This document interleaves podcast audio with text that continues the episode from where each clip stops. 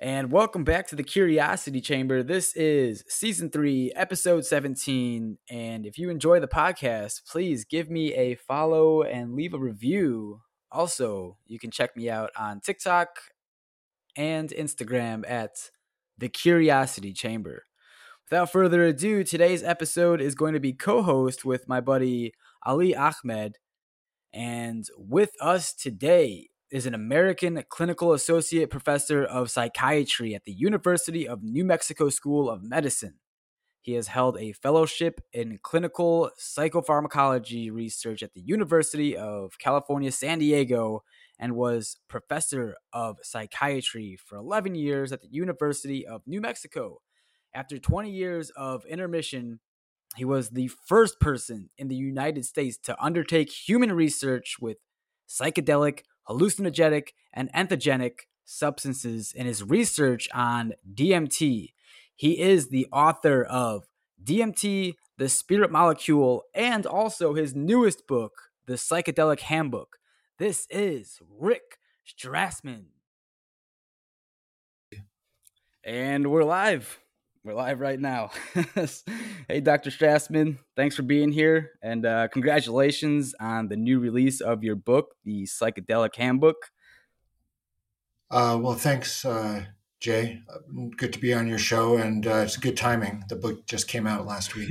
yes, yes. And Ali, thank you for being here as well. Happy to have you. Thanks so, for having me.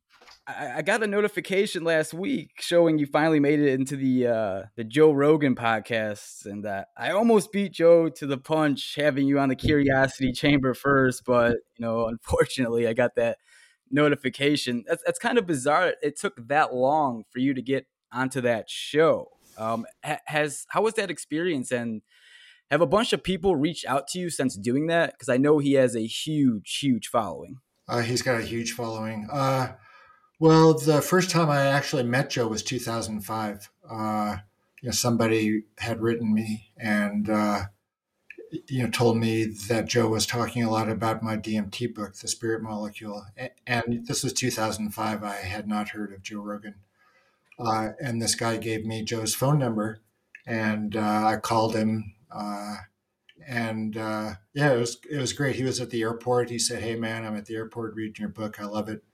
Um, and then uh, we met at Starbucks in the San Fernando Valley in uh, 2009. Yeah, and you know that was the first time we had met, you know, face to face. You know, there were a couple of previous opportunities to be on Joe's show, but it just didn't really feel quite the right time uh, until uh, this new book, uh, you know, came out. I think you know the new book is you know, kind of my, um, I don't know, uh, it's a mature view of the field, and it took a long time to come to. So uh, I think you know before I wouldn't have had my ideas quite so well organized. Um, yeah, it was it was great fun. I mean, we sat down, and then you know, four hours later we were done, uh, including some bathroom breaks. But uh, yeah, four hours. That's so long. I was going to listen to it, but I haven't yet just because I knew that we were going to have our conversation and I didn't want my judgment to be clouded, I suppose, from listening to that podcast. I saw it was almost four hours, so I, I, I couldn't do it to myself. I'll do it after this podcast. But um, did you did you guys do psychedelics after that? I know he's huge in I know he's huge into it.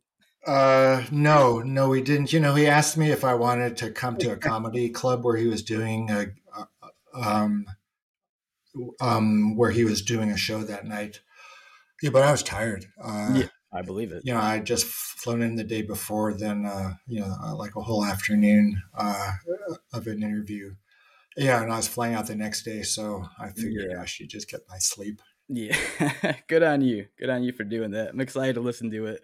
But let's go ahead and get into this. Um, so, what is it about being human and wanting to be intoxicated to a degree? I mean, like, even little kids, I have a five year old, and his favorite thing to do at the park is sit in this chair and spin, spin really fast so he gets disoriented. So, there's a, a feeling that I get that even kids want to be not intoxicated, but feel off you know, not like your normal sobriety?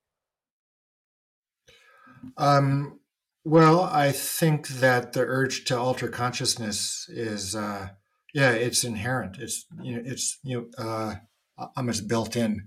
Uh, you know, Andrew Weil, uh, the alternative medicine uh, you know, fellow, um, his first book was called The Natural Mind. Um, came out in the early 70s, late 60s. Um, and in it, he suggests that the urge to alter consciousness is as fundamental as the urge to sex and food yeah. and sleep. Um, it, it, it, extends into other animal species as well that uh, you know like to eat intoxicating berries and uh, the like. Um, yeah, you know, so it is uh, you know built into us. You know why that's the case. Uh, you know, is a little more complicated. Mm-hmm. Yeah, I've um actually been microdosing for the past week with psilocybin.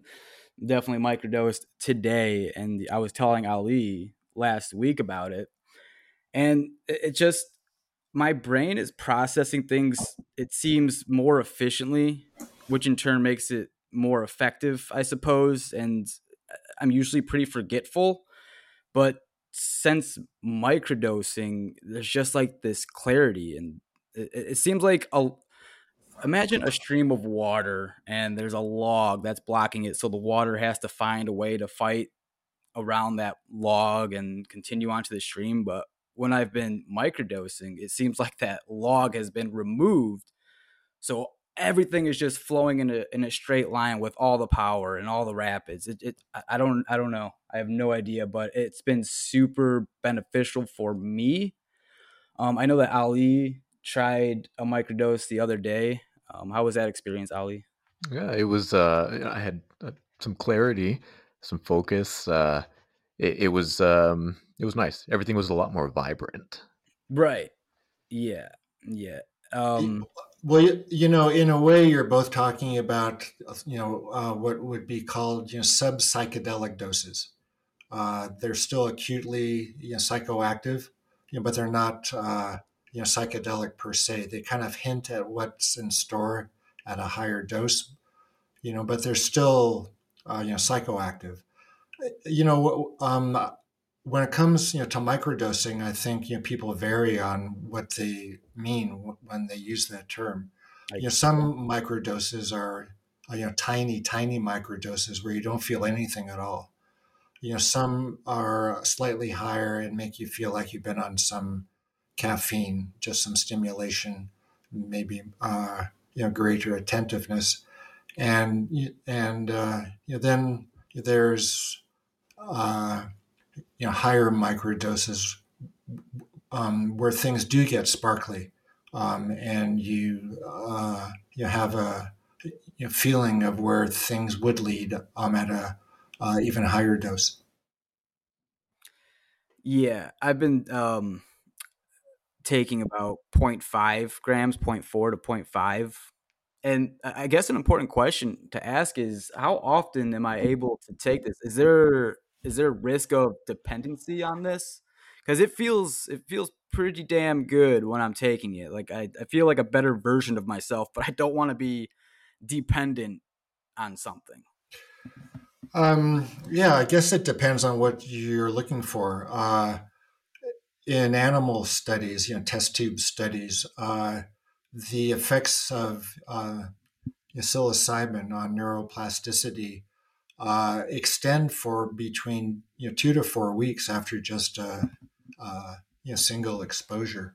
You know, so if you're interested in the neuroplastic effects without any specific uh, or um, any particular acute subjective effect, um, um, according to the animal data anyway, the neuroplasticity effects might extend for up to a month after just a single dose. Um, you know, so you know, but if you're interested in acute subjective effect, um, I don't think it would you know, be maintained after a few days if you were taking a subpsychedelic dose. If if if you were doing that every day because of tolerance. Um, you know, so it uh, you know just depends. It's I think at this point it's just uh, uh, you know trial and error. Um, uh, yeah, the scientific data um, are taking a lot you know longer to come in than uh, the anecdotal reports uh, of people experimenting in the field. Right. When when you do psychedelics, do these places already live in your minds, or is it kind of like like self construction? Do these when you take psilocybin, for example, does it open a passage to see that, like what's already in there, or is this a door into the subconscious, or is it something completely brand new? Um, well, I think uh, these drugs reveal what's previously invisible. You know, so, you know, where the things perceived exist, I mean, they could be objective, alternative layers of reality, or they just could be your brain on drugs, more or less. You're able to, you know, tap into memories and feelings and ideas that, uh, were, you know, that were latent, but uh, they really weren't, uh, you know, conscious. You know, yeah. so I don't think we can really you know, say one way or the other. I think the important thing is to get as much useful information as you can from the experiences, you know, no matter where the content actually exists. Yeah. Yeah. So, what got you started on your uh, your exploration of psychedelics? What what drove you to this, and how old were you? You're pretty young when you got started. Um, well, as a kid, I liked making bombs and I liked making fireworks. Uh, in fact, I started college as a chemistry major, uh, thinking I would start my own line of uh, fireworks. Uh, but you know, people discouraged me. They you know, said, "You're a smart guy. You should be a doctor." So, what did uh, they know? yeah, yeah, what did they know? Um, you know, but in a way, I got the last laugh because instead of like external fireworks, I was able to you know, move them inward. Um, you know, so I was always interested in chemistry, and uh, the first time I smoked marijuana was a, a fully psychedelic experience, and um, besides enjoying it, it really piqued my curiosity as well. In as much as a half hour you know, previously, I was completely in my you know normal state, and then smoking this this plant material uh, just you know, created such a uh, you know radical shift in uh, perception you know, that I was intrigued. I thought there were some changes in you know, chemistry in the brain brought about by you know, cannabis, and uh, you know what are those brain chemistry changes, and you know, where are they located, and you know how do they work? Uh, you know, so um, I kind of uh, just started from there. Uh, you know, that was when I was maybe 18, 19 years old. Yeah, and I went to medical school because of my interest in psychedelics. Uh, yeah, you became a psychiatrist. You know, took more training and more training after that. Seems like your mind works a little bit different than the uh, the average, you know, tripper, if you will. Like most people just like to hold on for the ride and just enjoy the moment, but you want to to really dig into what is making this happen.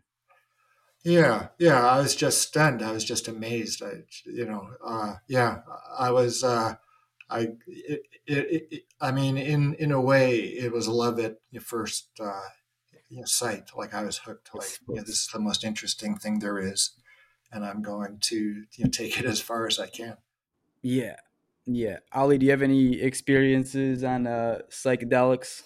Oh man, uh, I have plenty of experiences, but I mean, I guess even before that, one of my uh, one of my best friends, he's a psychiatrist, and um, he has basically told me that in most of the hospitals that he's worked at, psychedelics are you know not just looked down upon, but they're seen as kind of these uh, um, kind of end all be all devil devil substances. And it might be that he's working in, in rural Texas at times, but uh, how has the uh, how has the change been in the perception of the public been, uh, you know, com- compared to let's say 40, 50 years ago?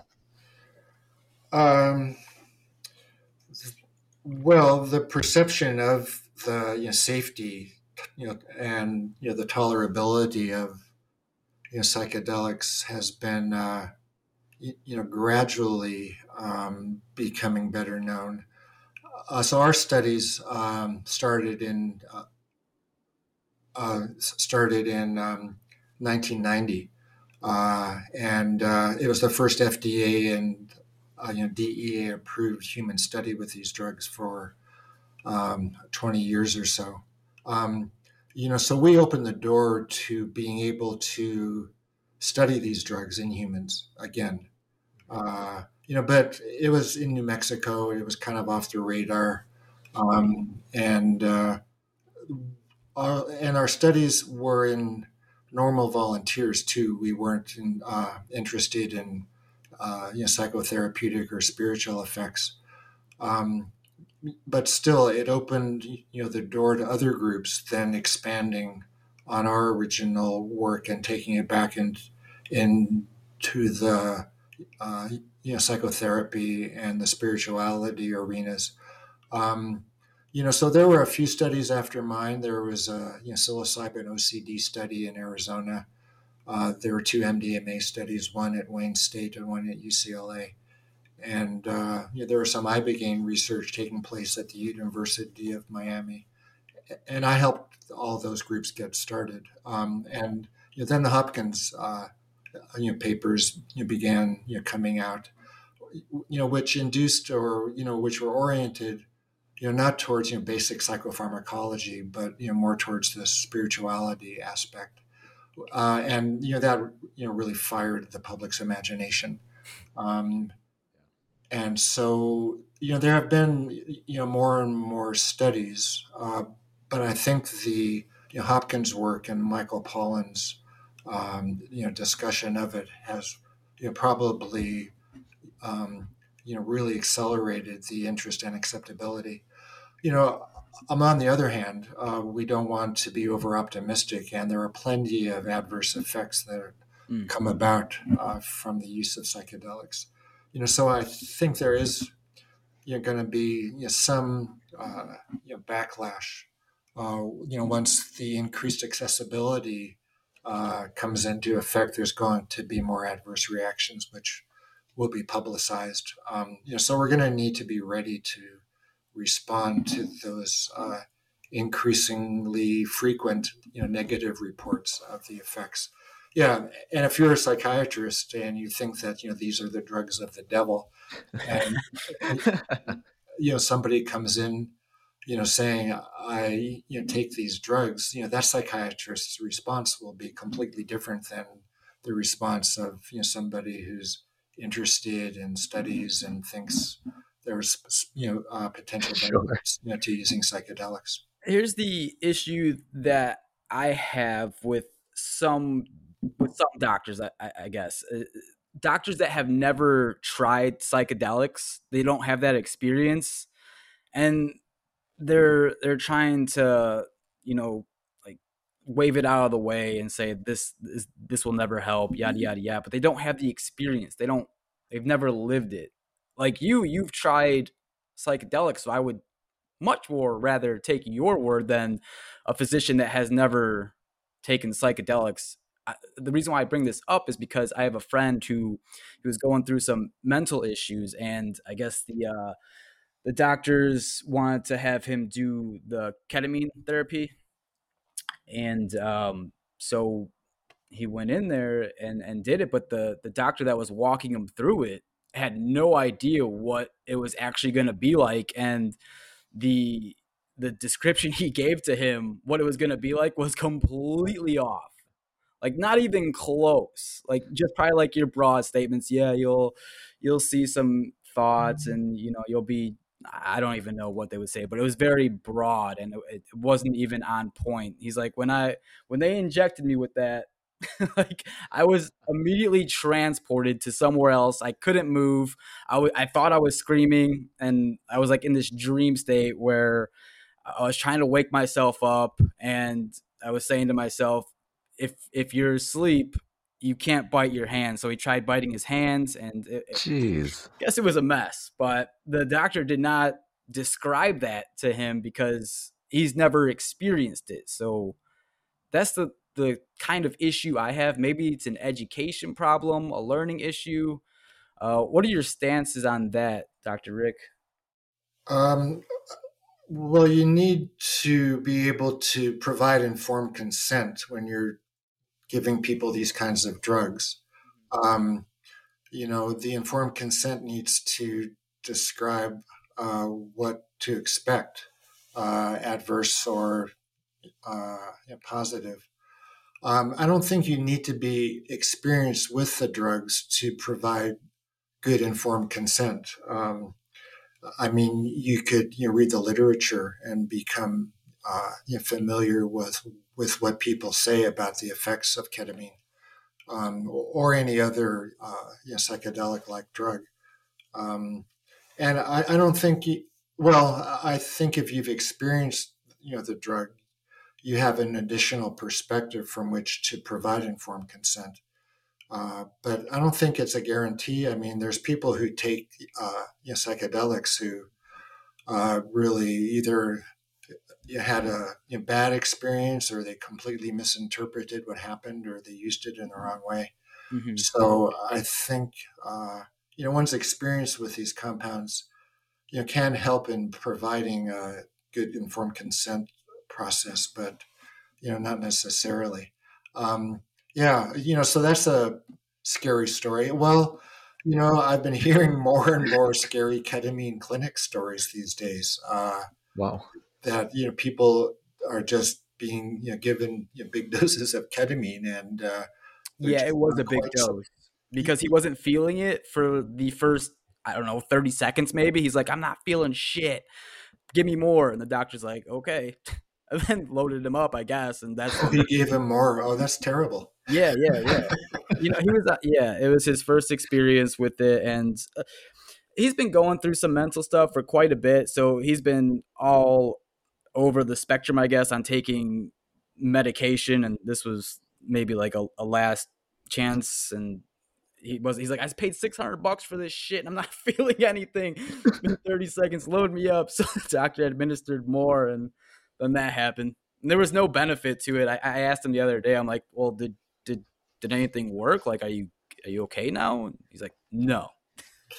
Jeez. Yeah, I think that you, if you're going to be hyping these you know, drugs as instant panaceas, I mean, there's just going to be disappointment because they're not panaceas, and uh, the effects can be adverse. Uh, yeah. Uh, well, you know, there's just quality control, and quality control often boils down to education. Um, and uh, that's what my new book is about. You know, basically, it's a little textbook. Uh, and it isn't an advocacy piece There's not a horror piece it's just like a textbook it's like to educate people on uh, you know what these drugs are what they do how they do it uh, you know how to make the most of your experiences how to avoid problems. Yeah yeah me and ali got an issue and uh, i wanted to hand it off to ali and um, ask what you thought of the book if you have any questions for dr rick. Uh, you know you're, you're I, I, guess talking about patient education uh, in your book, you mentioned that there were kind of three pillars to quote unquote psychedelics training, and you had it broken up into to scientific and the mind, which I guess is uh, psychological, and then the, the, the spiritual side of things. Uh, I, I, guess we all know the you know kind of the gist of what the scientific training would be. Uh, can you delve a little bit into the psychological training and the the spiritual training, and then what you did um, that that's definitely interesting. Uh, what you mentioned inside of your book about going back to Ju- Judaism. Um, yeah. So, which book are you referring to? Oh, uh, so your most recent book, the Psychedelic Handbook. Oh, the handbook. Um, yeah. Oh, okay. And you were thinking about, or you were referring to the kind of training I suggest that people get. Yes. Yes. Yeah. Yeah. Um, well, I think you need to be as well trained as you can if you're going to be tripping people. Uh, and even if you're just going to be tripping yourself, but, uh, you know, especially if you're going to be doing research, you really want to be on the top uh, of your game and the field um, and, you know, cover all the bases. Um, yeah, the uh, you know, scientific training is you know so uh, you go to medical school or you, you get a, a, a psychology doctorate uh, and you learn how to do research.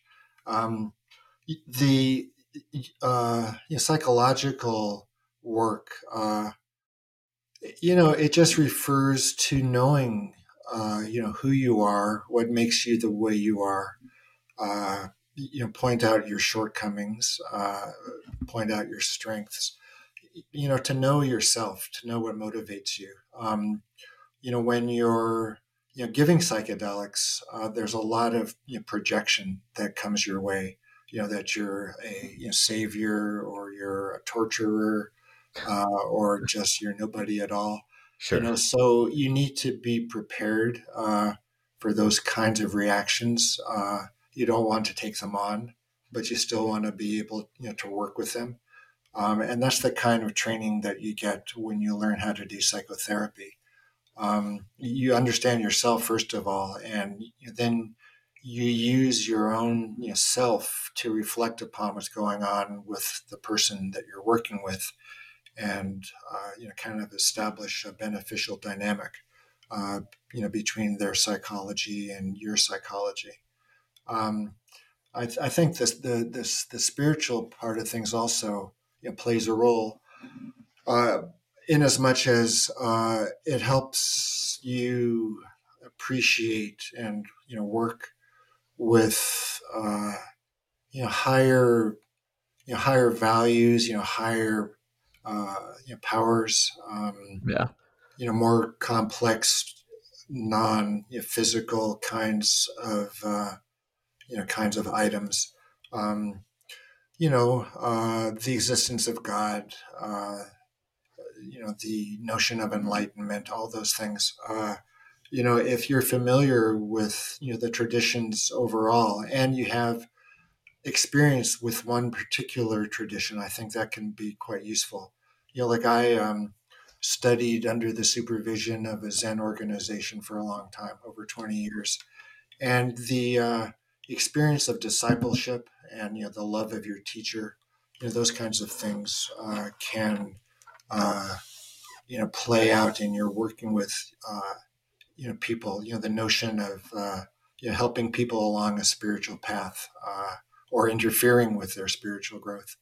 Yeah. Um, and also, you know, this the the uh, you know practices that you learn in a spiritual tradition, if you really work hard with them, you know, like in my case, you know, Zen meditation, um, you can induce or you can experience some altered states, and you can learn about you know the tradition's view of those altered states.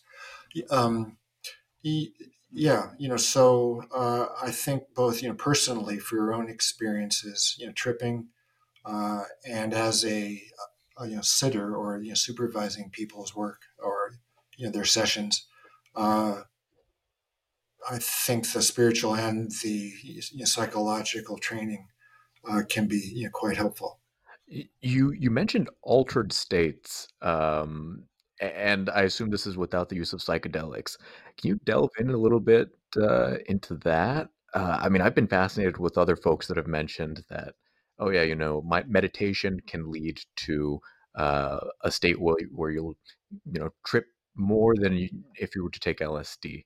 Also, like um, breathing exercises as well, I believe. Yeah, yeah, yeah. Uh, I think that's a bit unusual, you know, um, to have those kinds of meditative experiences. Um, although you hear about them, uh, mm-hmm. you know, the kind of uh, you know practice I was doing was just it is called just sitting. Um, okay, you just uh, you bring all of your attention to sitting, um, and that's pretty much it. Everything else which occurs is you know kind of a distraction. Um, you just want to focus all of your attention on the process of sitting. You know what it what is you know, going on at the moment. Um, you know, so the effects, at least you know in my experience, you know weren't especially psychedelic. You know, but they did help improve my focus and concentration, and I could uh, work things. Um, I could uh, you know, work things out uh, in a way that um, required you know deconstructing um, you know everyday experience into its component parts, which you could then uh, you know work with uh, individually uh, in the pursuit of you know larger goals. You know, but they weren't especially psychedelic, like you know visual or auditory or right those kinds of things. Um, yeah, and you know everybody uh, you know dreams. You know that's a you know, very, you know that's a you know very uh, highly altered state. Um, yeah, sleep, anesthesia, alcohol, marijuana. Uh, mm. the, uh, you know, breathing exercises can induce you know, powerful altered states as well. Uh, you know, Kundalini breathing or uh, uh, you know, holotropic breath work that Stan Grof mm-hmm. developed. Mm. Um, you know, some uh, you know meditation practices are, you know, they're intended you know to you know be psychedelic, especially things like visualization that the Tibetans do. Uh, you construct these uh, uh, you know visual images in your mind and associate other you know, properties to those images. You work with those images. You know, but Zen is you know fairly bare bones uh, as compared uh, you know, to some other traditions. I often think to myself, like Buddhist monks sometimes will take like forty to forty-five years to have that one giant experience, whereas the normal person can just take a, a, ta- a tab of LSD, the express lane, and have that yeah. experience in 30 minutes, right? Um, well, you can, you know, but the context is, uh, you, you, know, much different. Um, you know, like if you're a monk for, you know, 20 to 30 years, uh, I mean, you've been, you know, training in a lot of other ways. Um, and you've been becoming a better person, you know, hopefully through your training. Um, and also, if you know they do have a major experience after you know 20 years of meditation or prayer, it's the you know confirmation that they're on the right path as opposed to the goal of their path you know so as opposed to you know taking lsd and you know having an experience and you could say oh you know that was mystical yeah, um, yeah. and uh, I'm cool. Uh, in the um, in uh, the case of an acolyte, you know, like a disciple or a monk or a, uh, yeah, or a monk. Uh, yeah, it's a, it, it you know confirms uh, what you've been studying and you know, practicing for the preceding twenty years, and it encourages you to you know take the next steps um, involved in your development as opposed to you know resting on your you know resting on your laurels. That's a good point. I, I i do often think this too that sometimes the journey is is so much more significant and important than the finish line because all the things that you learn you take from the experiences leading up to that can be well it is life changing yeah there is no finish line really right right right uh, there's an important part in your book uh, set and settings that I, I couldn't agree more with. And for example, I, I took LSD in a house and I just got my feelings were so so heightened of just like dysphoria just kind of everything seemed clustered and I, I felt like i was in a cage and very uncomfortable opposed to when i've usually I go to uh, Florida every year, Fort Myers, and I'll drop acid on the beach every year. And that experience is just the most profound, enlightening experience I I have every time I do it too. It's just like so much bliss and euphoria and just connection. And something that keeps overplaying in my head is just be just just just let it be. Just open up and whatever happens happens. You'll you'll find your path and just like it, it's really helped with my anxiety and just living in general. And there's no more being scared of the afterlife or i've had these profound experiences and the, the set and setting i think has a lot to do with the mindset would you agree i don't think you can have an experience without a you know, set and setting the you know, set and setting. Well, well, the set is you. Uh, you know what you bring to the experience that day, what what you bring to the trip, your mental health, spiritual health, psychological mm-hmm. health, uh, your planning, preparation, intention, uh, you, you, know how you've you know set things up. Um, the setting is uh, you know the external environment, which you know could be indoors, outdoors, or it could be alone or with with people, and you know who are those people. Um, yeah, yeah, you know, so everything depends. Well, there's you know three legs of the tripod of a psychedelic you know, drug experience.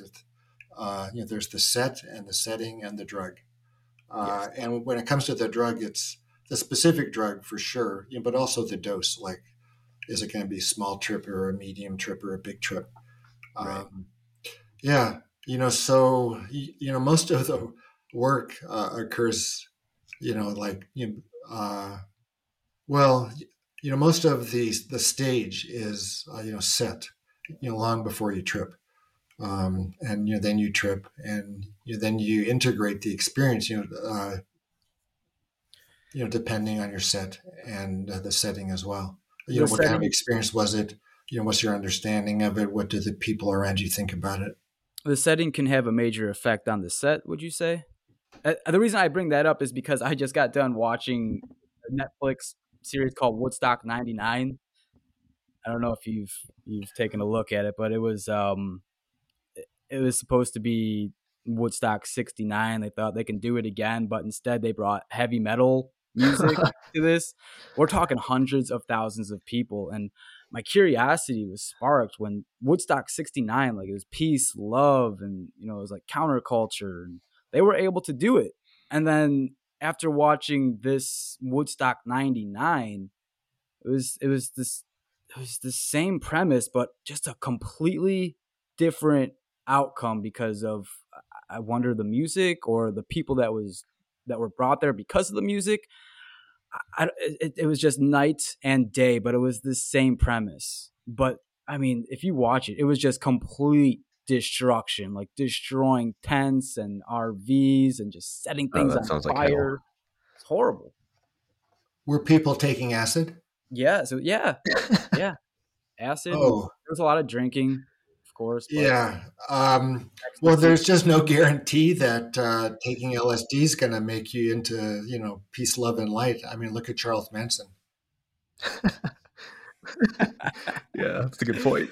that's a uh, actually another question that I that I had written down was um, what was going on with Charles Manson? With with I'm I'm not too familiar with that. Can you? I've heard of it. I just don't. I haven't dove into it. Can you explain a little bit on that? Shed some light. Uh, yeah, it kind of was the end of the '60s in a lot of ways. Um, so yeah, you know, Charles Manson was a kid, you know, born in the, uh, I think the South, like you know, kind of the northern you know, South. Um. Yeah, and uh, you know, just was a juvenile delinquent, just you know, bounced around from you know detention center to detention center. Um, and if you know, there's you know some uh, evidence to suggest you know that he was part of that MK Ultra yeah, uh, right. study where you know, people were you know, given psychedelics without their knowledge. That's not confirmed though. Uh, there's just speculation on that. You know, I haven't uh, you know seen the reports. Okay. Uh, you know, Joe. Uh, you know, last week uh, when you know Joe and I met, um, he was discussing that. but it isn't you know something that I know. you know, you know, with any um, you know, with any uh, you know, certainty. Um, you know, but in any event, uh, he spent a lot of time in prison, in jail, you know, uh, in detention uh, you know, centers, um, and uh, he ended up um, in Southern California, Northern California, and uh, just started collecting these you know, hangers on. Um, started a family, you know, you know, quote unquote family, yeah. and you know um, they took a lot of LSD, like a lot of LSD all of the time. Um, they, yeah. You know, they lived in the middle of nowhere. They stole, uh, they murdered, they did all kinds of horrible things. Um, you know, so the you know clincher you know was uh, um, um his followers you know murdering uh, um, an actress, you know, the wife um, of Roman Polanski, and a and a number um, of her friends, and then a few days later there were some more murders. Yeah, you know, so uh, you know these were kids, young kids uh, who whose you know, personalities were not very well formed, you know, but who had you know criminal, you know, sociopathic tendencies. And right. you know, Manson had this you know theory that there'd be a, a race war and that you know they would go underground, like underground, underground, like under the oh, ground, uh, in yeah. uh, Death Valley for a certain number of years, and you know then they would emerge, and uh, you know the race war would have ended in the blacks winning, and you know then you know they would emerge from this hole in the ground, and then. Uh, you know, kind of be the you know the royalty to you know, uh, you know to run the new kingdom. Oh my God! Um, yeah, and uh, you know these murders had to be uh, well. You know the race war was going to begin with these murders. Um, you know, so you know it was this really weird worldview, obviously, but you know these were, were kids who had no place to go. They were kind of felt you know, you know hard done by you know, society, and they were just uh, you know kind of molded within the framework of a lot of LSD and this. Uh, then this you know, very strange philosophy did they have these tendencies before all the acid? Yeah, yeah, I think yeah. they would have. Yeah, they wouldn't have been able to have just gone from you know zero right. to 180. You know, those were already uh, you know latent, I guess, you know tendencies. So, what would you can't specifically blame LSD for that, right? No, no, but you're not. You know, it points to the fact that LSD is not you know necessarily good or bad. It just depends on how it's used, which is the you know set and setting issues. Oh, jeez, jeez. Yeah, that's kind of bizarre. I I was wondering if they ever did if they have ever done um like for example taking a World War II concentrate concentration camp and letting them take DMT or administering it to them or ayahuasca and see what would happen just in like a a trial circumstance you know, just to see what happens, like testing it on someone with a a pretty terrible um, back life, I suppose. Uh, has that ever been done besides? You mean concentration camp survivors? Yeah. Yeah, yeah. There was a psychiatrist in the Netherlands, uh, John uh, Bastiaans, uh, um, who treated a lot of concentration camp survivors with LSD psychotherapy. Um, and uh, you know, there's a book by one of his patients, uh, and it's a really amazing book. Um, if you can hold on, let me look at my database. Please, yeah, yeah. Serious called. It's so fascinating. I think it's a Yiddish term or a Hebrew term, uh, so the name doesn't come to mind immediately. Right. Yeah, and it was quite helpful. Well, you know, psychedelics, if used you know properly, can be real helpful for post-traumatic stress disorder. Uh, and um, you know, any Holocaust survivors going to be suffering from bad PTSD.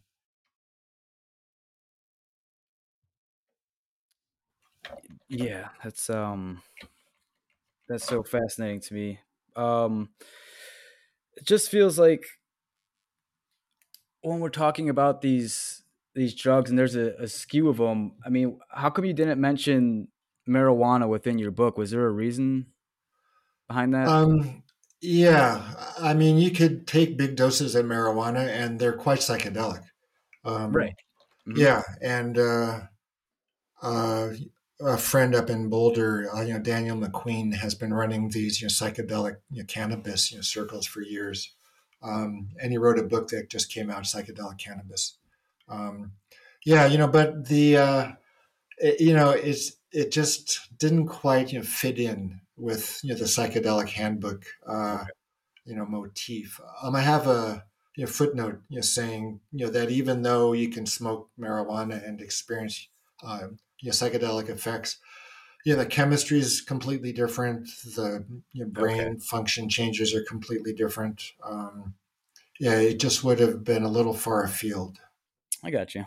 Yeah, uh, the book's great. I mean, doesn't I don't think it takes anything away from it. Um, and you know, there are plenty of books on marijuana. For sure. yeah, definitely.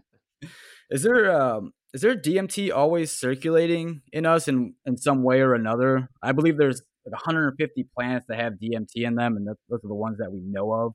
But I'm just wondering if if there's an interaction within humans and plants on a, a daily basis that we might not know about. Like it could be is it altering our consciousness in any kind of way? Uh, well, yeah, yeah. Um, but you know, first, let me tell you, um, I found the book um, about oh, um, awesome. you know, uh, you know, the you know, patient from the camps who did LSD therapy. Uh, the book is called Shiviti, S H I V I T T I, colon, a vision. Um, and uh, the last name of the author is Denur, D E N U R. Perfect. Thank you. Yeah, yeah, it was an inspiring book, actually. Yeah. Um, but also, as you might guess, quite painful. Uh, uh, definitely imagine. Yeah, I mean, there's you know DMT is everywhere. That's the name of one of you know Shulgin's uh, uh, uh, you know, chapters in uh, you know TiHKAL. You know DMT is everywhere. Yeah, it's in a lot of plants. It's in every mammal that it's been you know looked for. Uh, it's in humans.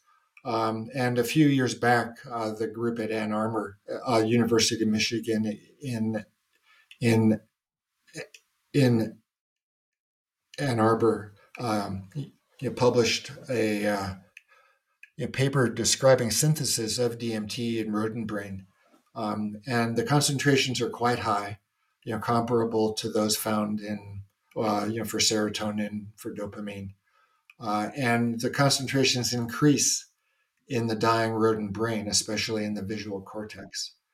You know, so it you may be that you know there's a DMT, uh, you know, neurotransmitter system.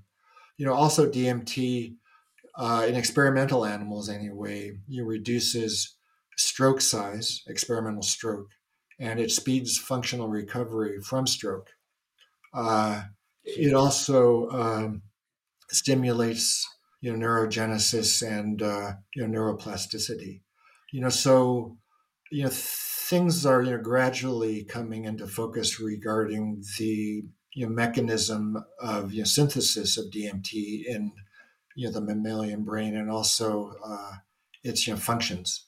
Uh, you know, but yeah, yeah, I mean that's a good question. You know, if there is a DMT, uh, you know, neurotransmitter system, uh, then you know what is it responsible for?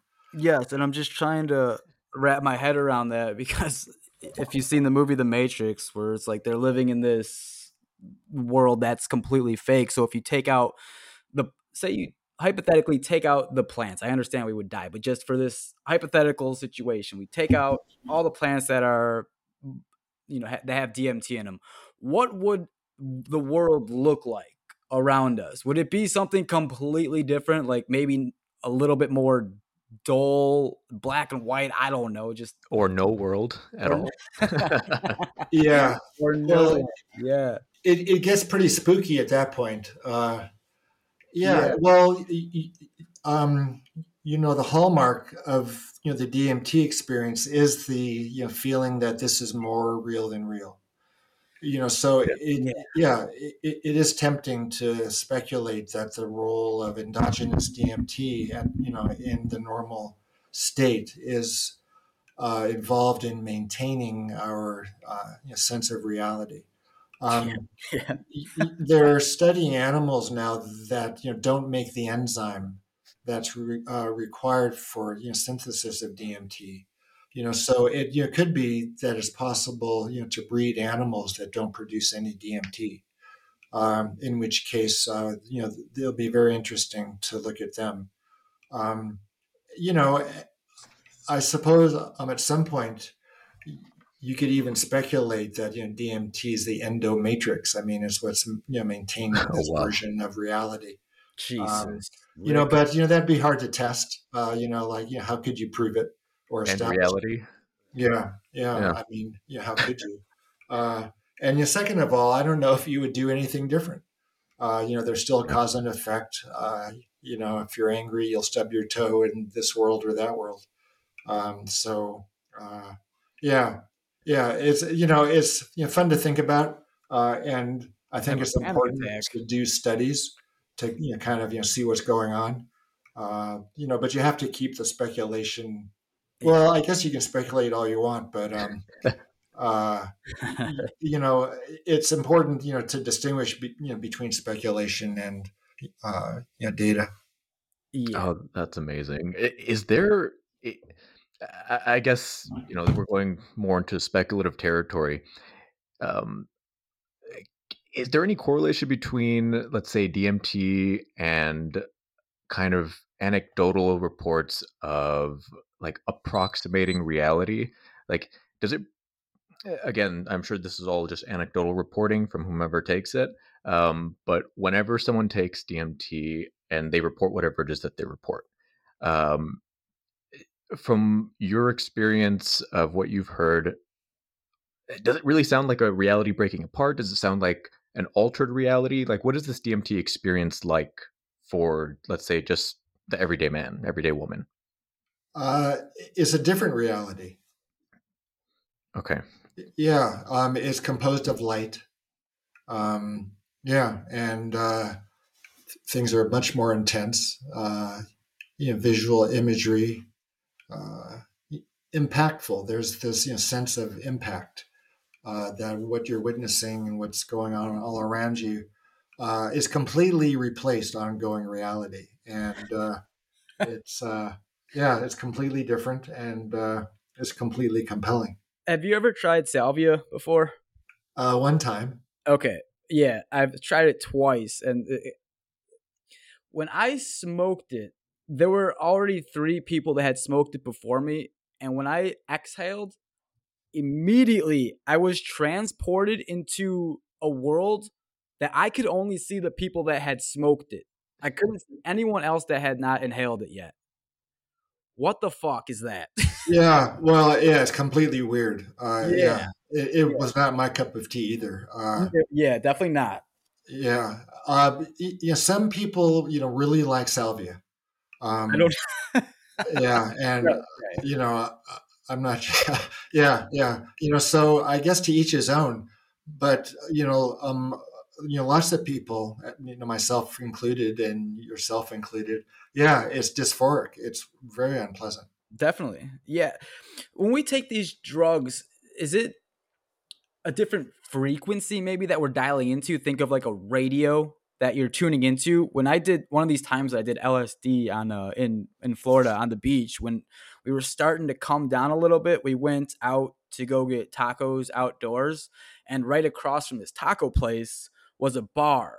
And all these people were just completely hammered and I remember so vividly that me and my friend were were sitting down at this picnic table and we were having this conversation. We're we're completely in touch with each other because we're on the same mm-hmm. frequency. And this guy from across the street just yells out, fuck this shit, just being like a complete dickhead, right? Just hammered. And I like something came over me. I'm like, I never want to do that again. I never want to touch alcohol again. That is such a bad frequency to be on. Like I felt the energy. I felt I just wanted nothing to do with that. And I was just looking my friend in the face, like just pale white. Like, what was that? Something just came into our world that was so negative. So it seems like there's all these frequencies that these drugs help us tap into. Uh, yeah, yeah, I think that makes sense. Um, yeah, and you know there are uh, you know global effects on the brain of drugs. You know the field, you know the electrical and magnetic field around the brain changes in response mm. to drugs or meditation or anything. Uh, yeah, you know, so it makes you know sense, you know, that your brain would resonate with certain you know drugs in a different manner, um, and you know the activity of the brain, I suppose, you know, would reflect uh, the uh, quality of the field of the drug. You know, like alcohol. Yeah, it's aggressive. Yeah, uh, yeah. Or it has a, an aggressive aspect, which is loud. You know, fairly dominant as as composed you know as as composed as opposed to most people's experiences anyway on marijuana Yeah, I just don't understand how alcohol is so legal like that and has been in comparison to some of these other drugs that I've taken. It makes no sense because when when I used to drink, I used to be a, a fucking maniac. I used to be crazy. Well, I think it has to do with the frequency of our uh, you know civilization uh, that you know people yeah, oh, drink oh, yeah. so much. Yeah. Yeah. Um, yeah, well, you know, I think you know there are external you know forces of evil out there, just like there are external forces for good, and I think you know some of the external you know forces for evil channel them, themselves through alcohol. Right, like the uh, the Manson case as well with LSD. Maybe that just enhanced who he was. And- yeah, yeah. You you you provide a receptacle, uh, like a you know, proper receptacle, and it gets you know, filled up with you know, whatever it's you know, fitted for. Just re- keep recharging it like a Tesla, right? Just plug that sucker in. I, I, I wouldn't know. oh man, Doctor Rick does not drive a Tesla. no, I have a 19 year old Tundra. Oh, amazing, wow. amazing it it runs great. I keep it, you know, like you know, tip top condition, but still, yeah, it's, it's, no Tesla. Good for you. I like hearing that. That's good. I also heard that you um have a flip phone as well, right? Uh, yeah, yeah, you know, yeah, yeah, yeah. There was an amusing exchange between me and, you know, uh, with with me and Joe last week. Um, you know, my phone started ringing. Well, uh, um, I called somebody, uh, inadvertently, uh, like a, a pocket call. Yeah. yeah. And, uh, you know, people were wondering what that was. And I took out my phone and, you know, kind of got a, oh, my God, a good laugh. That's pretty good. um, getting back to it with this, this DMT is, is it exhausted? I don't know the correct word to use. I, I assume maybe exhausted or, or deployed within your brain when you die Like, do we know that now? Um, uh, we're starting to learn about the regulation of uh, you know DMT synthesis. Yeah, th- that study from Ann Arbor uh, in 2019 uh, you know demonstrated that levels in brain of DMT uh, increase quite robustly um, in the dying rodent brain, and uh, especially in the visual cortex in the visual you know, so it oh, makes you you know wonder if uh, you know some of the visual characteristics of the near death state may be mediated yes. by increased DMT release. It's exactly what I wrote down. I was I was so curious like near death experiences. You hear all these things like I saw relatives, I saw bright lights. Uh, you know, perhaps it's DMT release preparing you for death or whatever the next section is next uh, phase of life and i'm kind of curious where do you stand on life after death dr rick? Uh, yeah well the whole thing about or you know, the whole uh, you know question about you know what is dmt doing you know during the dying process um, yeah. yeah if you recall uh, i you know, mentioned that you know dmt improves uh, well it um, reduces uh, the size of experimental stroke, at least. Um, it also uh, you know, helps neurons live longer in conditions of low oxygen. You know, so it uh, it you know could be you know that as your brain, well, um, as you are dying and your your brain is struggling to survive, you know that DMT is released uh, in order to enhance the survival of brain tissue but but still you have to wonder you know why it has got such profound you know, psychological effects. You know why couldn't it just be some chemical release with you know without any uh, uh, you know, psychological properties like aspirin or something? I had a um, uh, a median on this podcast a couple weeks ago and i asked him this question if the way you die changes the outcome of your out life. It sounds crazy but since talking to you I kind of feel that that that question holds some water because uh, if you're on your deathbed or you get shot and you're dying slowly, DMT can re- release, perhaps you know theoretically. But if you're blowing up in an airplane, there you don't uh, you don't get that. There's no way. No, no. You know, somebody once, uh, you know, wondered if the creation of, uh, you know, ghosts occurs by that manner. You know, because you're not allowed to kind of, you know, transition. Whoa. That's a good. Oh wow. Yeah. Yeah, it was a young student. Uh, yeah, you know, one of these young genius students who asks these great questions. So yeah, Wonderful. Oh. Have you ever seen the movie Enter the Void? I did. Okay. Good movie. Yeah, yeah. movie. I, I mean, talk about creepy. that changed my life. I was I was really scared after watching that just because I had all these new thoughts coming into into my mind. What, what was your initial thought on that? Well, I mean, can you imagine you're in a CD Japanese nightclub, stoned on DMT in the bathroom, and somebody shoots you through the door? Hell no. no. Yeah, yeah. I kind of tuned out after the shooting. Uh, Oh man.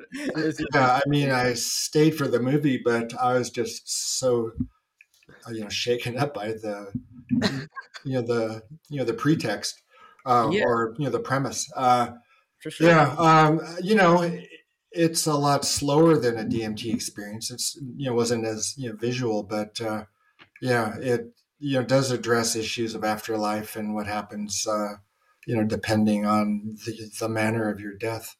Um, I- You know, I think we just don't know. I mean, you know, nobody's come back from the dead as far as we know. So, you know, whether or not um, there's life after death, I, I, I don't think it's. Yeah, yeah, it's just you know something we really can't uh, you know nail down. Uh, you know, as I think that we are alive now, this seems like the only life we've got. So I think you know it's incumbent to make the most of you know, this life. You know, that's the you know that's the difference. You know, let's say between you know Christianity and you know Judaism you know, you know, there's no mention of the afterlife in, in the Torah, in, in the Hebrew Bible, like, um, like, you know, zero. Uh, it, it's, it's all, you know, how to live your life, you know, here and now. Um, and if you do good, chances are you'll receive good. If you do bad, chances are you'll receive bad. You know, so it's quite, you know, day to day, uh, as opposed to being concerned with salvation or what happens after you die. I actually think uh, psychedelics helps me with that. The coming back to that, just be, just you know, living. Just while you're here, do what you can. I, we can't control what happens when we die. There's no way. And the fact that all of us were kind of in that void state before we were born. I mean, there, there's no feeling, emotion, or anything to that. So, I mean, why be worried? I suppose that's kind of where my mind is at when speaking on death. Um, yeah, yeah. I think it's hard to know. Uh, you, you know, some of well, well. So I'm a psychiatrist, and I you know, spent a lot of time seeing patients, and um, you, know, sometimes you know people would you know, come in suicidal, and they'd say, um, "Well, if I kill myself, I'll be free, and I won't be suffering anymore." and I would say, you know, don't be so sure. That's a good thing to say. You're right. Wow. oh man, yep. My uh, uh, someone that I knew, uh, they used to tell me that the very last. I mean, not that they would actually know this. They say that the very last seconds of life are absolute hell or absolute heaven, and that everything that we do right now is for that last tiny bit of time that we have in life. Um, and you know, it kind of made me think. Uh, could be it. Maybe just we just have one second of hell, one second of of heaven, and uh, you know that that is the quote unquote that's the DMT being released. Yeah, I think we need to. Uh, well, yeah, if if you keep your mind kind of concentrated on, you know, this could be my last moment. Uh, I, I mean, you wouldn't want to be. I'm obsessed, but you would want to be, you know, in a good mood. You'd want to be, you know, feeling like you were being helpful. Uh, yeah, you want you wouldn't want to be complaining. You know, so all the things you know that you don't want to be your last, you know, perception of, uh, you should avoid. Oh yeah, yeah, and and you know, kind of tying into religion. Uh, what what's the the connection with um, your flip phone? DMT and oh, that, I think that is the flip phone. Yeah, that's my flip phone. I just turned it off. strikes again. I love it. it strikes again. Yeah, I can't do much about. You know, I'm, yeah. Who'd you call this time? No, it, it's uh, it was somebody calling me actually. Ah, okay. Yeah. yeah. oh man. Well, so what's what's the connection with between DMT and and religion? The difference between DMT and what? Oh, sorry. The uh, the connection between DMT and and religion. Oh, yeah. Well, so that's you know the topic of my 2014 book, DMT and the Soul of Prophecy. I, yeah. Uh, yeah, I kind of went back to the drawing board after my DMT work was finished. Um, I was expecting uh, a you know, Zen Buddhist version of spiritual experience, yeah. uh, you know, Kensho, enlightenment, you know, Satori, you know, with no content at all. You know, the abolition of the uh, you know, sense of self, uh, you know, time and space, those kinds of things. Yeah, you know, but instead it was you know the DMT effect. I mean, it was you know, full of content, you know, very busy, with which you interact you know, personally. Um, you know, so uh, you know, um, excuse me. Um, yeah, you know, the spiritual you know questions around you know, DMT intrigued me, and that was one of my ulterior motives in you know doing the study in the first place. You know, was you know to determine if you know, pharmacologically uh, you know DMT was spiritual uh, or if it was only psychedelic, it was just mind manifesting, just working on the personality. Um, you know, so it you know turned out to be the case that it just worked on the personality, and uh, you know the mystical unitive kind of white light all as one experience only happened in one of my volunteers, and uh, everybody else's experiences were quite interactive. You know, they were you know quite relational you know, so you know that kind of you know uh, you know militated against uh, you know Zen view anyway of uh, spirituality and the DMT effect. Uh, so um, I started you know reading the Hebrew Bible. Um, I'm Jewish and was yeah you know looking for an alternative perspective. Yeah, and uh, the descriptions anyway of the DMT state and full blown you know, prophetic experience are quite similar there's visions and there's voices and extreme feelings and the sense of reality.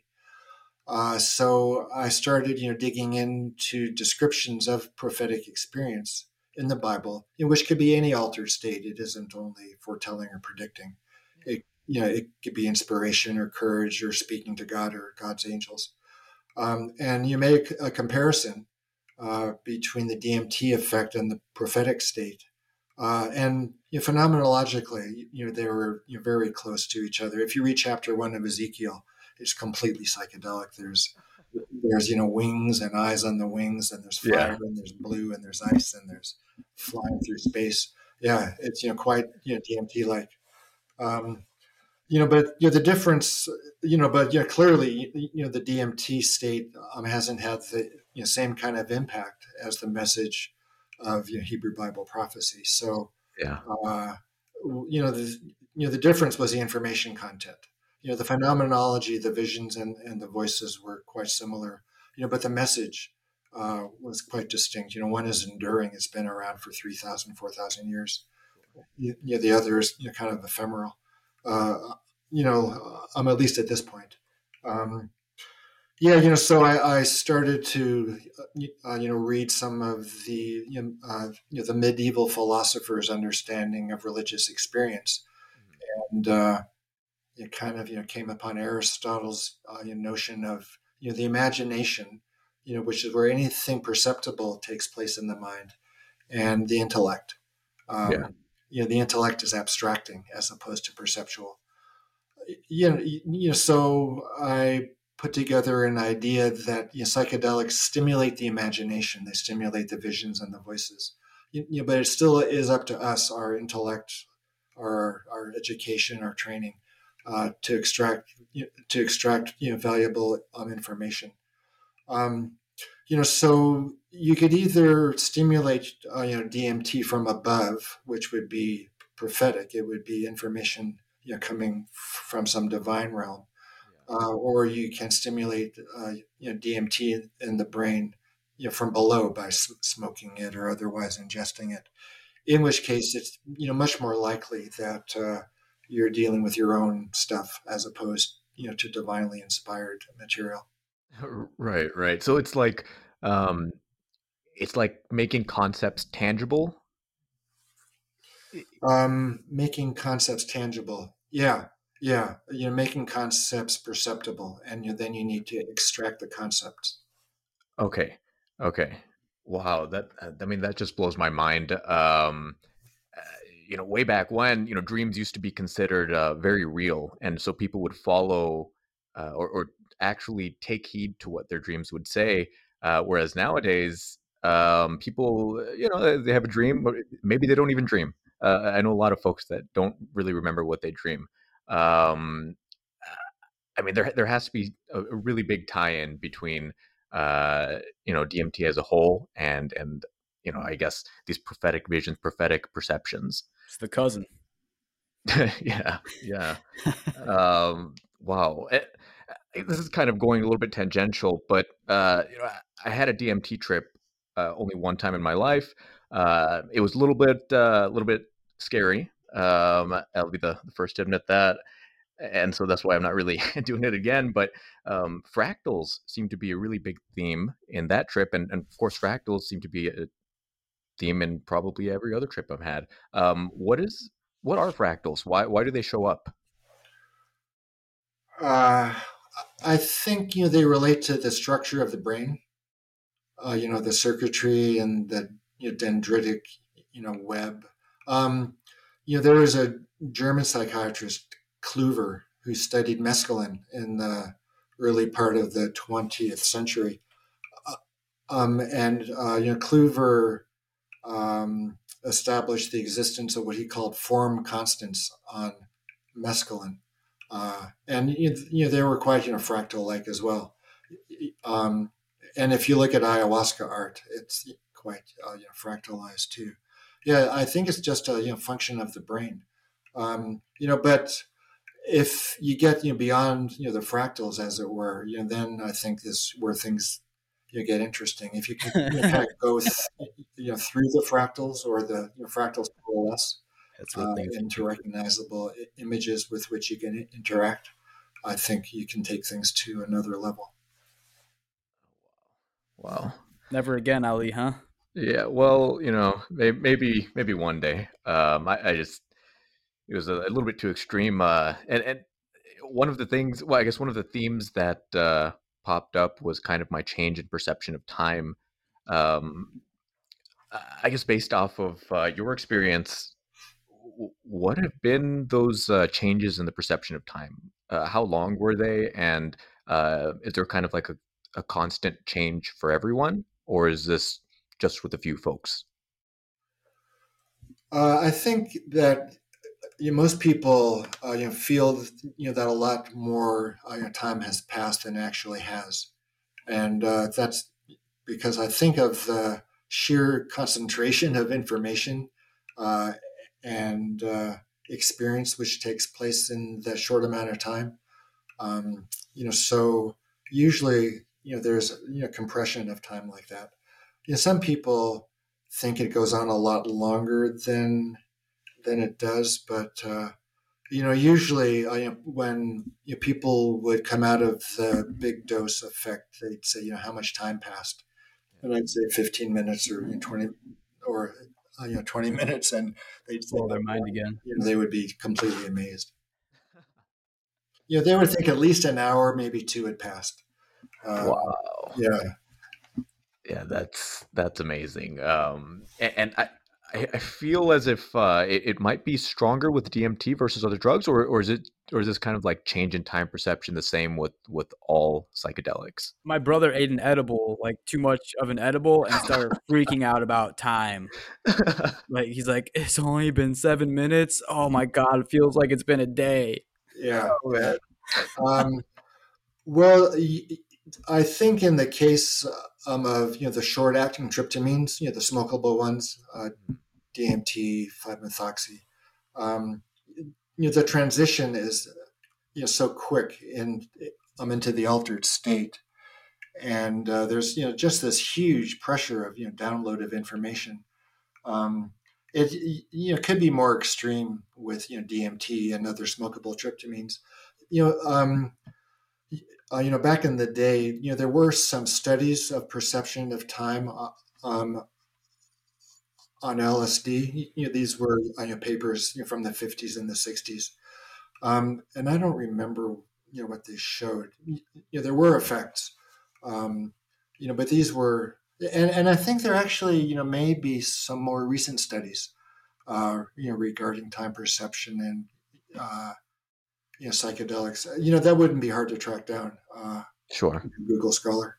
Yeah, yeah, no, definitely, definitely. Um, Jay, you said your brother had experienced kind of this uh, prolonged trip on cannabis. Yeah, he was freaking the fuck out. Oh, that's so he That's so terrible. what happened this is his first time eating an edible. He he ate I think it was 10 milligrams and 30 minutes go by. He's like not really feeling anything, you know, the classic case. And he went off upstairs and grabbed another one and ate it. And guess what? Like almost immediately after that, they started hitting. He started freaking out, and it, it, yeah, it was. um He went out of his way to like keep telling me. He's like, why is time feeling so slow right now? Like, how has it only been seven minutes? Like, it feels like it's been a day. Like, really freaking out. Jeez, uh, I mean, it sounds like a bad trip. But Dr. Strassman, have you have you had a bad trip? Uh, you you don't sound like it. I'm just going to say that first off. Oh no, I, have had plenty. okay.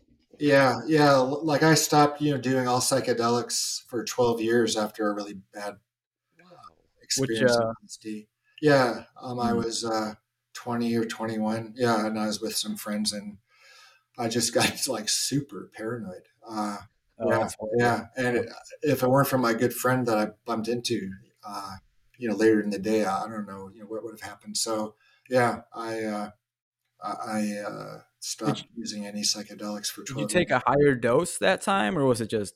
Uh, no, it was it was a bad you know set and setting. Yep. Okay, get it. Yeah, it was actually a, a question that I wanted to ask you as well. Is have you had any groundbreaking experiences? Uh, so straying away from the the negativity, but any groundbreaking. You know, like you hear these stories about like Steve Jobs, like he used to take psychedelics and super successful. So I'm just kind of curious, like, would you still have been Dr. Rick without it, or would you be fire stand fireworks. Oh God, yeah, I just have no idea. Um, right? How could you? I mean, how could I even answer that? Uh, yeah, yeah, it, I would have just been a different person. Yeah, you know, but you know, the experiences themselves, the ones that were um, informative. You know, that first time I, I smoked cannabis uh, was quite psychedelic. There were clouds coming out of my speakers, and my friend and I were you know, sitting on a carpet, and the floor dissolved out from under us, and we were flying around town, you know, sharing the hallucination. Yeah, so yeah, that was impressive.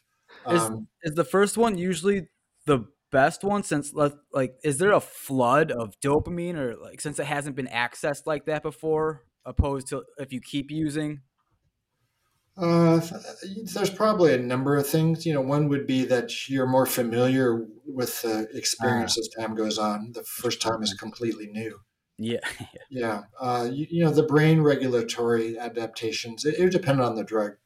Um, mm-hmm. you, know, psychedelics, uh, you know, by, um, what, what do I want to say? Well, yeah, uh, you know, once you, um, you know, once you metabolize any of the classical psychedelics, they're you know, pretty much gone from your system, and there's no evidence uh, in the brain uh, of any structural changes.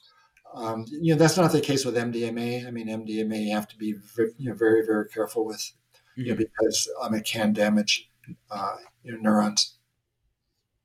Yeah, there used to be the uh, that scare tactic you'd always see on the news, like if you take ecstasy, it burns a hole in your brain. And I, I think they were actually showing images with a, a hole in a brain, but it was a, a false image. Uh, I wouldn't be surprised. Nothing surprises us anymore. Uh, Ali, did you before we started recording? You had mentioned something about quantum physics, I believe, or something that ties oh, in. Yeah. Oh, the, uh, well, uh, yeah, spe- very speculative territory, I guess. Um, and I guess this really ties back into what we were talking about earlier, uh, where currently they're looking to see kind of the the quote unquote quantum physical interaction between the brain and um, and I guess maybe objective reality. And I think you had alluded to this earlier, uh, Dr. Strassman, where um, the the brain was interacting, uh, or, or, rather, there would be elect- changes in electromagnetic waves around the brain um, after any, you know, any experience or after uh, certain drugs are taken. Uh, can you expound a little bit upon that? Uh, well, I mean, you take drugs or you're in any other state, you know, normal or abnormal. You know, there's, uh, you know, the electroencephalogram uh, or the EEG. Uh, you um, you place electrodes on, on the scalp, and you and you can record the electrical um, activity coming from the surface of the brain. Yeah, and, and you know that creates a field. You know, like each of the localized areas. Uh, yeah, and you know, there's uh, you know magnetic activity within the brain. There's a thing called a MEG, M-E-G, uh, you know, uh, which uh, you know, quantifies the magnetic fields or um, you know, the magnetic activity uh, um, in the brain. Yeah, you know, so you know, there's localized stuff which contributes to the field. Uh, so I think that is kind of how it works. So I guess what I've read is that you know, with these MEGs and uh, ECGs, I believe, uh, there is this question of is the brain uh, interacting with reality or is reality interacting with the brain?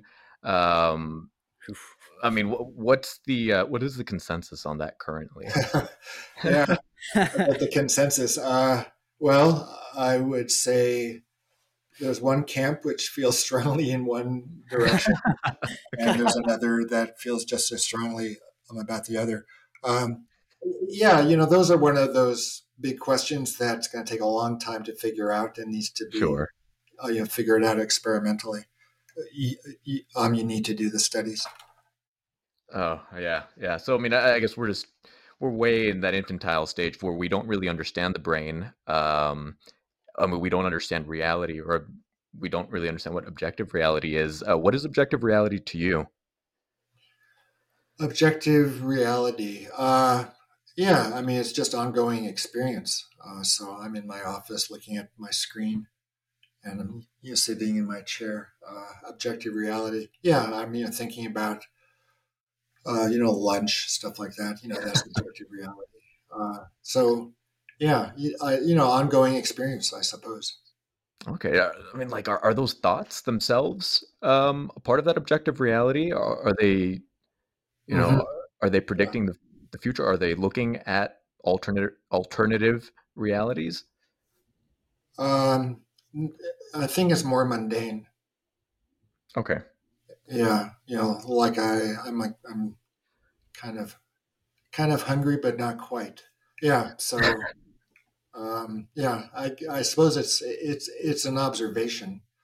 If I spoke about the observation, or if I wrote yeah. it down, it would be objective. Uh, but but right. still, you can measure subjective experience. I mean, sure. Know, that's what uh, you know questionnaires do, uh, you know, rating scales. Yeah, yeah. Um, Jay, you also had brought up uh, your experience on acid when you, you went to Florida. Yeah. Um, I mean, did you have any uh, kind of profound experience in this? Yeah, you know, in the form of I, I really did. Or or was it? There was this moment that sticks out to me when we were uh, so me and my friend we were walking on this path and it was nighttime so we couldn't really see too much like the lights were starting to go away on this path that we were walking at so we were walking the lights were on and then we went deeper into this path and there were no lights and i was i was actually kind of terrified to to step in there but we did it and we had no idea where we, we were going.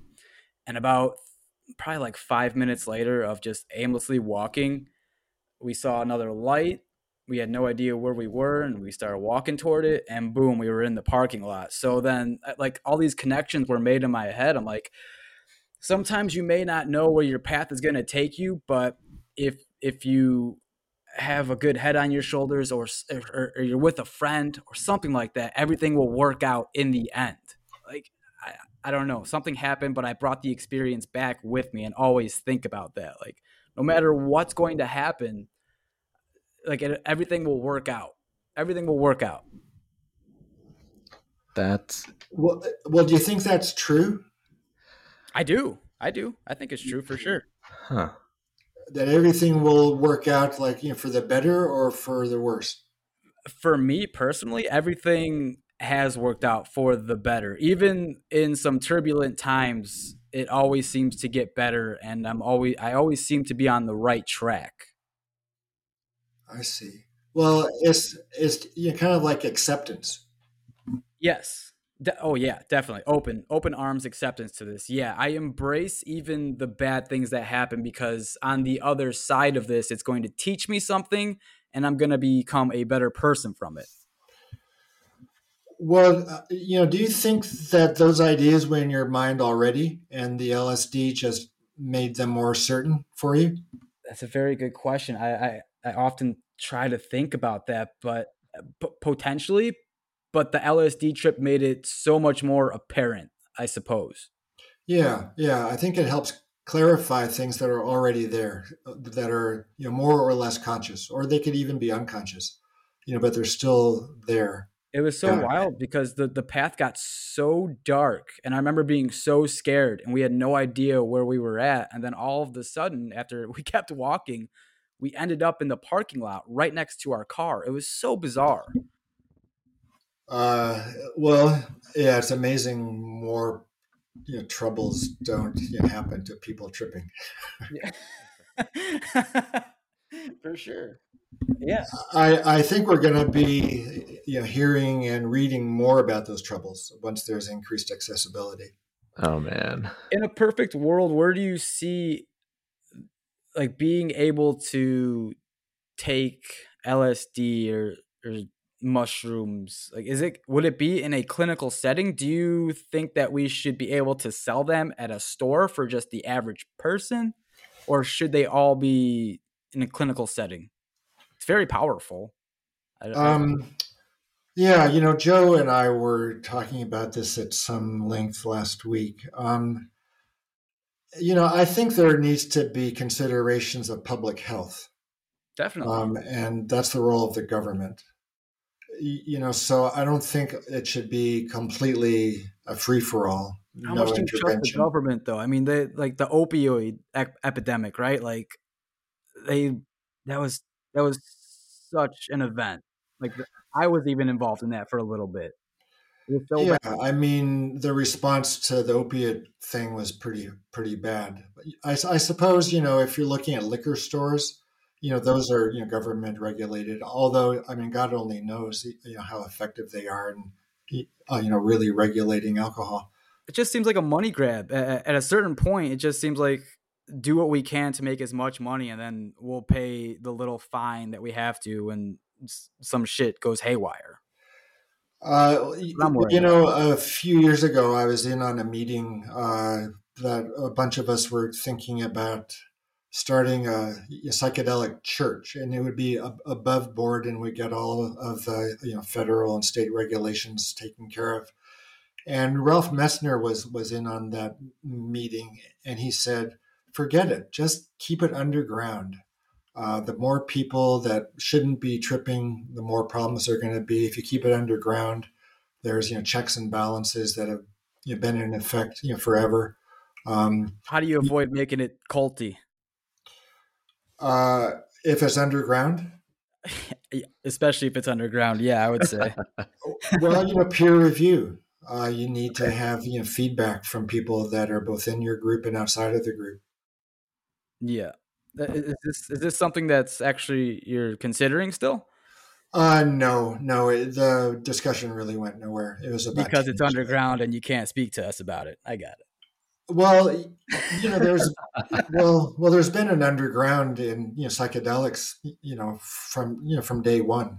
Yeah. Um, I think you know what we're seeing now is they're being uh, you know co-modified by um, you know corporations and uh, even Pied Pipers who are just you know foisting a you know, philosophy uh, uh, on the you know, public you know for their own uh, uh, you know, position. Um, yeah, you know, so they're you know much more public now. You know, but even after the, these drugs were illegalized in 1970, you know, the use of you know, psychedelics you know continued to be you know, pretty much the same as before the case of them you know, being prohibited. Uh, um, you know, so there's always going to be people tripping.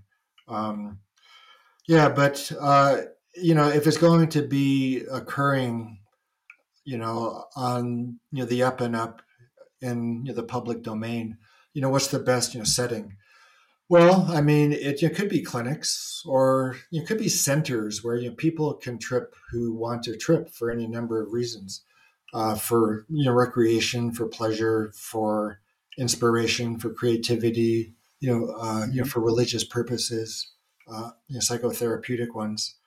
Um, you know, but but still, there will be a lot of uh, you know tripping that you know goes on um, outside of any organized structure. Um, you know, because yeah. one of the things about psychedelics is they, at least ostensibly, uh, you know, they kind of shift structure, and the more you stru- the more structure that you, you know, place around them, uh, there's going to be an equally prevailing you know counterforce to keep that out of the mainstream. Of course, yeah, yeah. It's a shame that um, I, I try to. I have a hard time telling some friends that I've been microdosing because it's just it's still with some people is in such a bad light. Like if you tell them that you're microdosing or, or whatever I'm taking the the 0.5 that like I'm a, I'm a tripper and I don't have a grasp on reality and you know it, it couldn't be further from the truth. I mean when I microdose I feel so much better. I don't know if actually I did want to ask this does um from your research, does psilocybin have an effect on inflammation? Yeah, the classical compounds seem to be anti-inflammatory, and yeah. some of the you know, phenethylamines too. Uh, you know, there's a compound out there which is called DOI, um, and uh, it's incredibly potent anti-inflammatory.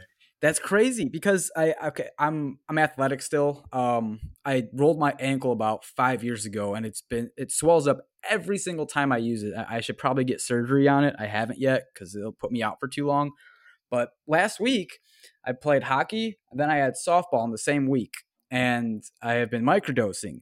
The inflammation was not there. I'm not even kidding. It was not there. I can walk on my ankle. There was mobility. It was insane. So I started looking up. I'm like, does psilocybin help with inflammation? Because that was the only thing that I changed to my diet was adding that. Everything else remained the same. And I noticed a huge benefit in that. Like the inflammation was nearly gone. yeah, well, that's impressive. Yes, I agree. I agree. And uh, alcohol makes it worse, of course. So I, I'm just, I'm indifferent about alcohol if you can't tell.